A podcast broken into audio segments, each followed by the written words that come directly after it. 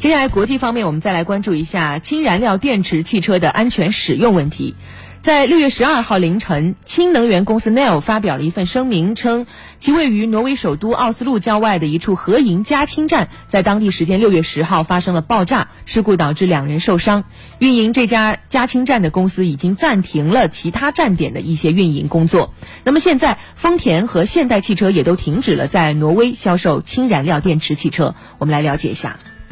据当地媒体报道，此次爆炸没有直接造成人员伤亡，但由于爆炸冲击波巨大，致使加氢站附近的两辆非燃料电池汽车气囊被触发弹出，造成两人受伤。该加氢站的供应商挪威氢能源技术公司 Nel 事后发表声明称，在爆炸原因调查结束前，将暂时关闭挪威十多家站点。与此同时，其合作伙伴加氢站运营商 UnoX 也宣布暂停当地加氢服务。随后。丰田汽车与现代汽车同时宣布，在事件调查结束前将暂停在挪威销售氢能源汽车。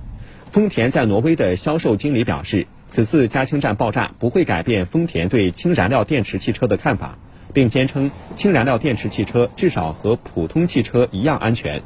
据了解，丰田与现代是挪威仅有的两家销售氢能源汽车的车企。市场分析，此次加氢站爆炸对于挪威的氢能源汽车市场是个不小的打击。